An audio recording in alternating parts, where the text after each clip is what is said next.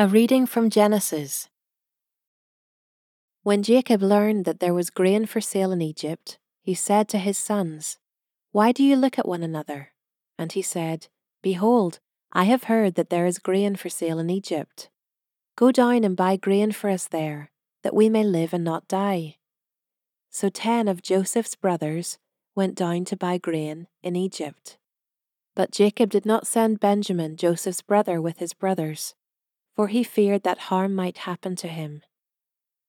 Thus the sons of Israel came to buy among the others who came, for the famine was in the land of Canaan. Now Joseph was governor over the land. He was the one who sold to all the people of the land.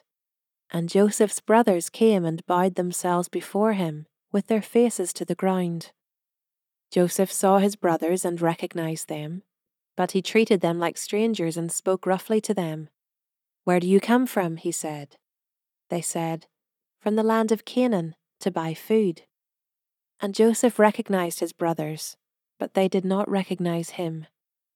And Joseph remembered the dreams that he had dreamed of them. And he said to them, You are spies, you have come to see the nakedness of the land. They said to him, No, my lord, your servants have come to buy food. We are all sons of one man. We are honest men. Your servants have never been spies. He said to them, No, it is the nakedness of the land that you have come to see. And they said, We, your servants, are twelve brothers, the sons of one man in the land of Canaan. And behold, the youngest is this day with our father, and one is no more. But Joseph said to them, It is as I said to you, you are spies. By this you shall be tested, by the life of Pharaoh. You shall not go from this place, unless your youngest brother comes here. Send one of you, and let him bring your brother, while you remain confined, that your words may be tested, whether there is truth in you. Or else, by the life of Pharaoh, surely you are spies. And he put them all together in custody for three days. On the third day, Joseph said to them, do this and you will live, for I fear God. If you are honest men, let one of your brothers remain confined where you are in custody, and let the rest go and carry grain for the famine of your households, and bring your youngest brother to me. So your words will be verified, and you shall not die. And they did so. Then they said to one another, In truth, we are guilty concerning our brother, in that we saw the distress of his soul when he begged us, and we did not listen. That is why this distress has come upon us. And Reuben answered them, Did I not tell you not to sin against the boy? But you did not listen. So now there comes a reckoning for his blood. They did not know that Joseph understood them, for there was an interpreter between them. Then he turned away from them and wept. And he returned to them and spoke to them. And he took Simeon from them and bound him before their eyes. And Joseph gave orders to fill their bags with grain, and to replace every man's money in his sack, and to give them provisions for the journey. This was done for them. Then they loaded their donkeys with their grain and departed. And as one of them opened his sack to give his donkey fodder at the lodging place, he saw his money in the mouth of his sack. He said to his brothers, My money has been put back here it is in the mouth of my sack. At this their hearts failed them, and they turned trembling to one another, saying, What is this that God has done to us? When they came to Jacob their father in the land of Canaan, they told him all that had happened to them, saying, The man, the lord of the land, spoke roughly to us, and took us to be spies of the land. But we said to him, We are honest men we have never been spies. We are twelve brothers, sons of our father. One is no more, and the youngest is this day with our father in the land of Canaan. Then the man, the lord of the land, said to us, By this I shall know that you are honest men. Leave one of your brothers with me, and take grain for the famine of your households, and go your way. Bring your youngest brother to me, then I shall know that you are not spies but honest men and I will deliver your brother to you, and you shall trade in the land. As they emptied their sacks, behold, every man's bundle of money was in his sack. And when they and their father saw their bundles of money, they were afraid. And Jacob their father said to them, You have bereaved me of my children. Joseph is no more, and Simeon is no more, and now you would take Benjamin. All this has come against me. Then Reuben said to his father, Kill my two sons if I do not bring him back to you. Put him in my hands, and I will bring him back to you. But he said, My son shall not go down with you, for his brother is dead, and he is the only one left. If harm should happen to him on the journey that you are to make, you would bring down my grey hairs with sorrow to Sheol. A reading from Mark. And he began to speak to them in parables. A man planted a vineyard and put a fence around it, and dug a pit for the winepress and built a tower, and leased it to tenants and went into another country. When the season came, he sent a servant to the tenants to get from them some of the fruit of the vineyard. And they took him, and beat him, and sent him away empty handed. Again he sent to them another servant, and they struck him on the head, and treated him shamefully. And he sent another, and him they killed. And so with many others. Some they beat, and some they killed. He had still one other, a beloved son. Finally, he sent him to them, saying, They will respect my son. But those tenants said to one another, This is the heir. Come, let us kill him, and the inheritance will be ours. And they took him, and killed him, and threw him out of the vineyard. What will the owner of the vineyard do? He will come and destroy the tenants and give the vineyard to others. Have you not read this scripture? The stone that the builders rejected has become the cornerstone. This was the Lord's doing, and it is marvelous in our eyes. And they were seeking to arrest him, but feared the people, for they perceived that he had told the parable against them. So they left him and went away. And they sent to him some of the Pharisees and some of the Herodians to trap him in his talk. And they came and said to him, Teacher, we know that you are true and do not care about anyone's opinion. For you are not swayed by appearances, but truly teach the way of God. Is it lawful to pay taxes to Caesar or not? Should we pay them or should we not? But, knowing their hypocrisy, he said to them, Why put me to the test? Bring me a denarius and let me look at it. And they brought one. And he said to them, Whose likeness and inscription is this? They said to him, Caesar's. Jesus said to them, Render to Caesar the things that are Caesar's, and to God the things that are God's. And they marveled at him. And Sadducees came to him, who say that there is no resurrection. And they asked him a question, saying, Teacher, Moses wrote for us that if a man's brother dies and leaves a wife, but leaves no child, the man must take the widow and raise up offspring for his brother. There were seven brothers. The first took a wife, and when he died, left no offspring.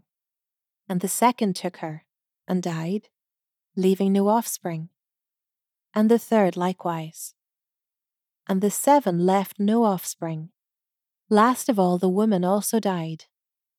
In the resurrection, when they rise again, whose wife will she be? For the seven had her as wife. Jesus said to them, Is this not the reason you are wrong, because you know neither the Scriptures nor the power of God? For when they rise from the dead, they neither marry nor are given in marriage but are like angels in heaven. And as for the dead being raised, have you not read in the book of Moses, in the passage about the bush, how God spoke to him, saying, I am the God of Abraham, and the God of Isaac, and the God of Jacob? He is not God of the dead, but of the living. You are quite wrong. And one of the scribes came up and heard them disputing with one another, and seeing that he had answered them well, asked him, which commandment is the most important of all? Jesus answered, The most important is, Hear, O Israel, the Lord our God, the Lord is one.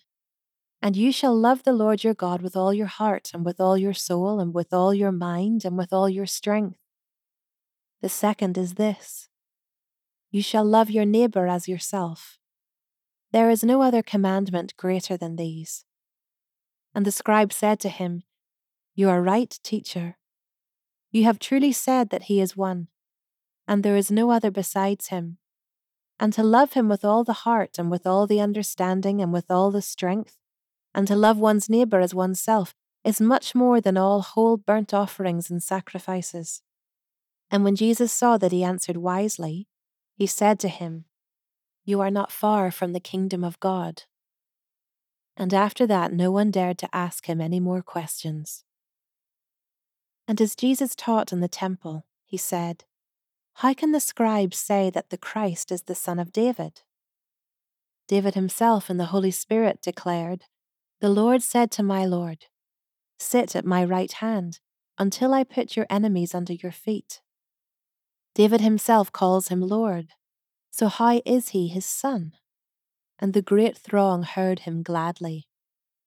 And in his teaching he said, Beware of the scribes who like to walk around in long robes and like greetings in the marketplaces, and have the best seats in the synagogues and the places of honour at feasts, who devour widows' houses and for a pretence make long prayers, they will receive the greater condemnation. And he sat down opposite the treasury and watched the people putting money into the offering box. Many rich people put in large sums, and a poor widow came and put in two small copper coins, which make a penny. And he called his disciples to him and said to them, Truly I say to you, this poor widow has put in more than all those who are contributing to the offering box. For they all contributed out of their abundance, but she out of her poverty has put in everything she had, all she had to live on. A reading from Job. Then Bildad the Shuhite answered and said, How long will you say these things, and the words of your mouth be a great wind? Does God pervert justice, or does the Almighty pervert the right? If your children have sinned against him, he has delivered them into the hand of their transgression. If you will seek God and plead with the Almighty for mercy, if you are pure and upright, Surely then he will rouse himself for you and restore your rightful habitation. And though your beginning was small, your latter days will be very great. For inquire, please, of bygone ages, and consider what the fathers have searched out. For we are but of yesterday, and know nothing, for our days on earth are a shadow. Will they not teach you, and tell you and utter words out of their understanding? Can papyrus grow where there is no marsh? Can reeds flourish where there is no water?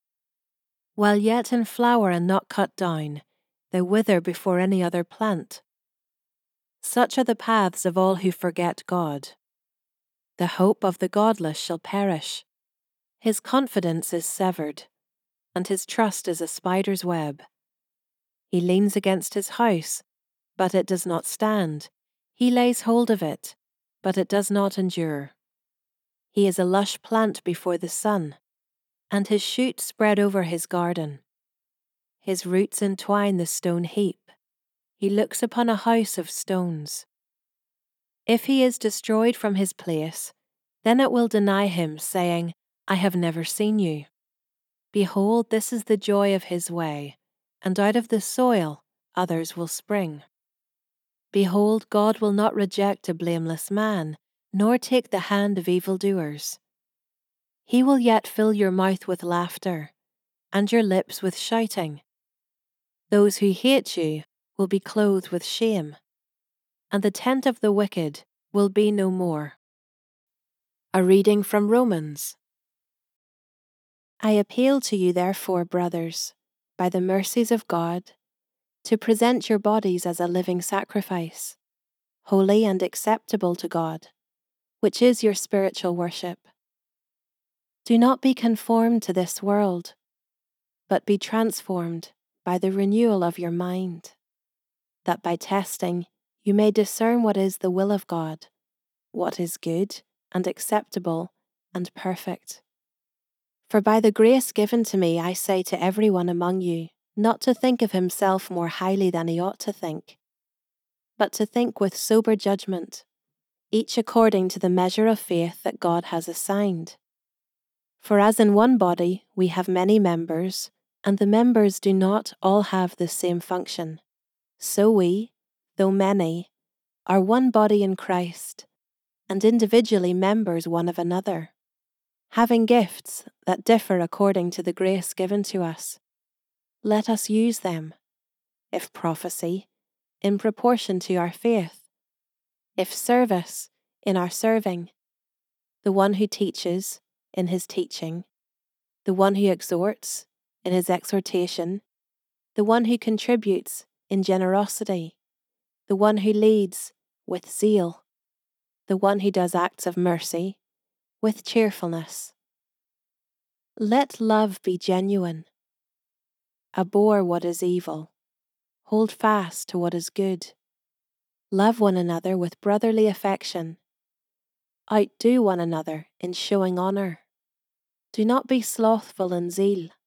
Be fervent in spirit. Serve the Lord. Rejoice in hope. Be patient in tribulation. Be constant in prayer. Contribute to the needs of the saints and seek to show hospitality. Bless those who persecute you. Bless and do not curse them. Rejoice with those who rejoice. Weep with those who weep. Live in harmony with one another. Do not be haughty but associate with the lowly. Never be wise in your own sight. Repay no one evil for evil, but give thought to do what is honourable in the sight of all. If possible, so far as it depends on you, live peaceably with all. Beloved, never avenge yourselves, but leave it to the wrath of God. For it is written, Vengeance is mine, I will repay, says the Lord. To the contrary, if your enemy is hungry, feed him. If he is thirsty, give him something to drink. For by so doing you will heap burning coals on his head. Do not be overcome by evil, but overcome evil with good.